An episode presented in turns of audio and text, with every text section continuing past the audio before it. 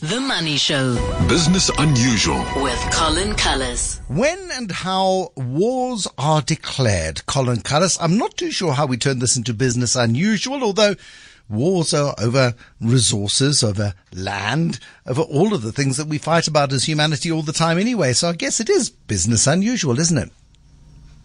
It is, Bruce, and uh, along with the end of the iPod, uh, increasing inflation rates, stock market all over the show, changes and challenges to supply chains because of COVID. I mean, you, you really can't, it, just about everything is unusual at the moment. So effectively, this slot might be easier just to do the things that are usual, which would be a, a pleasant change.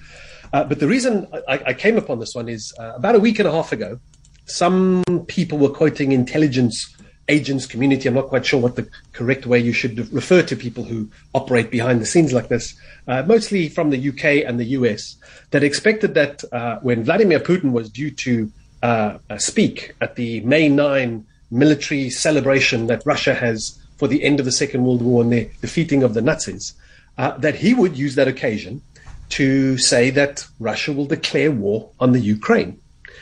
And I thought that was very strange because this was the man who had gone to great lengths to ensure that a law was introduced that should anybody call it anything other than a special military operation, you could face up to 15 years in jail. And so, why on earth would he want then to, after in, trying as best he can, and, and certainly from the, the Russian uh, coverage of the conflict, the war, uh, to not call it a war, he would now want to change his mind. And it kind of seems to relate, or as best as I can tell, relates to just before the invasion took place on the 24th. On the 22nd, after uh, that decree was uh, offered to allow for the two regions to declare their independence and for Russia to recognize them, that the Russian parliament had given uh, him permission to use military uh, operations outside of Russia. So effectively, he needed the parliament to, to ratify the actions that he was doing, something that many governments around the world require uh, as, a, as a failsafe to not just have one crazy ruler who decides, I don't like somebody, and then start a war. Um, but the challenge now, given that this particular conflict has dragged on longer than I think he would have wanted or expected, it was supposed to be this sort of super quick thing and all done and dusted by, by the 9th, that because it wasn't, and it didn't look like it's going to be concluded anytime soon, that he'd need to, one, give the soldiers who are currently fighting a bit of a break, as well as to replace effectively the ones that got injured or captured or killed uh, with some more soldiers.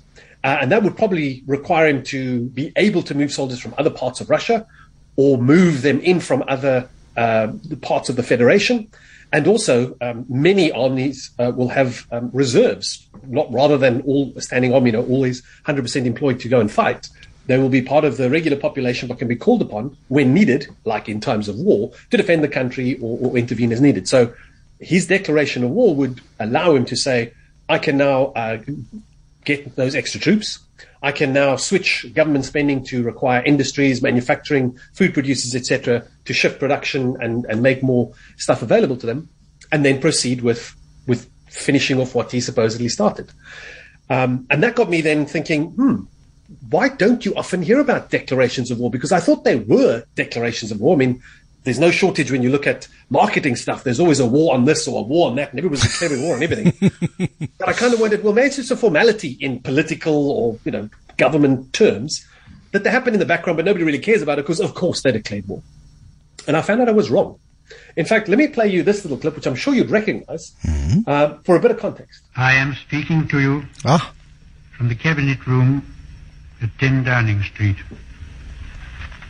This morning, the British ambassador in Berlin handed the German government a final note stating that unless we heard from them by 11 o'clock that they were prepared at once to withdraw their troops from Poland, a state of war would exist between us.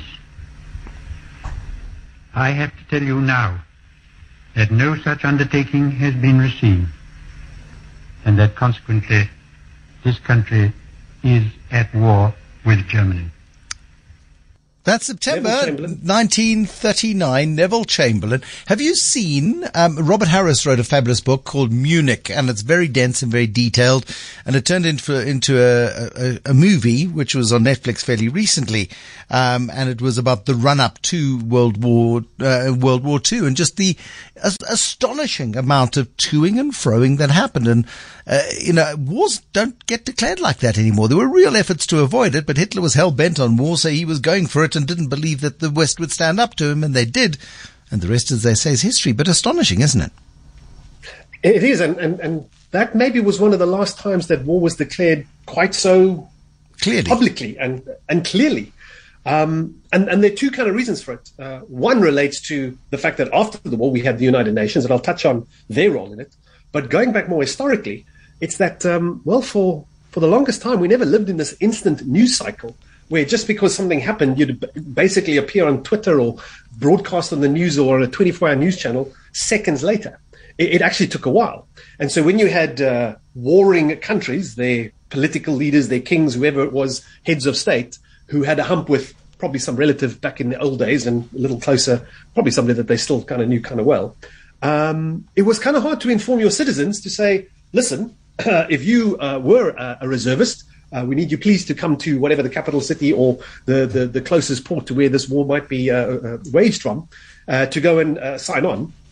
And for those who were manufacturing arms or, or producing food to say, right, everybody, time to knuckle down and, and get us some stuff. We need this kind of quickly. Th- that's not to say that obviously ahead of the war being declared, those political heads would say, hey, listen, how much food have we got? How much weapons have we got? How many soldiers do we have? But at the point of it actually being declared, it would, it would still take a little bit of effort uh, to actually get everybody to know that was going on. And at the same time, uh, you'd kind of need to let the other side know uh, that there is a war actually happening because there was trade and there was travel happening, and so you need to get your own citizens back before they wind up, uh, you know, being included in in the casualties of those wars.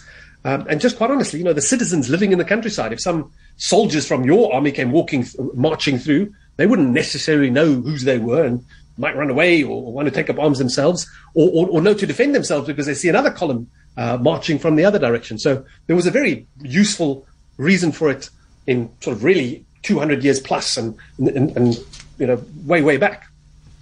Then more contemporary, sort of certainly when all the colonization was going on, uh, and Europe was was looking to not fight with each, each other quite as often as they were fighting with other countries, and then with each other when they'd taken over those other countries, uh, because the the notions of the implication of fighting against a country when that country had uh, a potential a peace pact with another country started getting very complicated. Um, and I was recently listening to some of the um, coverage, a wonderful podcast covering South African history, and we're talking about uh, the, the, the troubles that the, the British were trying to do in looking after parts of the Eastern Cape, uh, and weren't really putting much effort into it, simply because Napoleon was causing a lot more drama for the actual English over in Europe, uh, and so it was left to whoever was here in South Africa to do whatever they could, um, and that kind of was a, a real challenge for for people back then, and, and why still. You know, you'd, you'd have to think twice before declaring a war because once everybody knows you've declared a war against this lot, uh, the other crowd would then want to to move in on you. But then the sh- big shift happens with with the United Nations. Now you don't just declare war on another nation and off you go, or only your friends are going to come and help. You actually have to have the United Nations agree that your war was justified, and that's the supposed casus belli, a casus belli, a Latin term meaning the the the objective of the war, the, the thing that provoked it, the the action that took place that would justify it. So in Ukraine's case, they could go to the United Nations and say, Russia uh, invaded our borders, and on that basis, we feel we are uh, entitled to take up arms and defend ourselves. We're at war with Russia for this reason. And the United Nations, as they have, 193 countries, I think, agreed that Russia was not justified in doing what it did, and so it should withdraw. But because Russia didn't actually declare war, um, they kind of skirt the skirt the edges and says, "Well, we haven't actually declared war. We're doing this special operation." And, and you know, as, as funny as that is, the, the crowd who have tended to do that more often one, the UK, who I just gave you a little snippet of there, because Yeah. the last time they actually declared war was in the Second World War.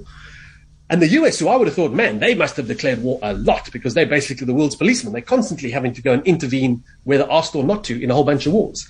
Um, and so you would have thought Vietnam, well, they definitely must have declared war there. Nope. Uh, maybe in Iraq, there was the war on terror. So they have to have gone and declared war in Iraq. They definitely went to the UN and said, look, we found all these weapons of mass destruction, which wasn't there. Um, and again, the UN said, nope, you haven't justified it. And so they effectively did go and illegally invade a country, but they never declared war. Uh, America's political uh, legal system requires Congress to approve the president's use of military force outside of the country and inside the country for that matter. Uh, but it doesn't have to require an act of war to be declared in order to do so. And so now we come to this sort of strange thing where effectively no one will declare war because the the, the, the, the implications of declaring war are much worse than the notions of just sort of fudging and saying I'm not doing anything. So when countries want to go and intervene in Syria, they're kind of not fighting a war against Syria, even though effectively they were. They were assisting, certainly the crowd, well, depending on which country it was, Russia was assisting the uh, uh Assad regime. America, Turkey, others were, were assisting those who, who, were fighting against it. But, but by declaring wars, you sort of trigger those other arrangements and other agreements. And so, yes, that is the aha moment that I am doubtful that Vladimir Putin would want to declare war because a country like South Africa, China, India, who's currently neutral, on the basis that Russia says, I'm not fighting a war with Ukraine. I'm there to protect those people who declare themselves as aligned to Russia and to get rid of the Nazis, for heaven's sakes. And so on that basis, I, I, can't see it actually happening, nor that very many countries will, will bother doing so anymore. And, and the business angle I attach to this, even though it's a lot less serious, is that things like climate change and, and you know, global sort of trade agreements are, are effectively the UN these days that, that regulates how businesses may operate, how bodies may operate, and, and what, what is acceptable for them to do and not do. And so, generally, when, when one region takes a position about something, like Europe is taking or has taken positions about privacy, you see the rest of the world sort of start coming into in, in, in, into alignment with it.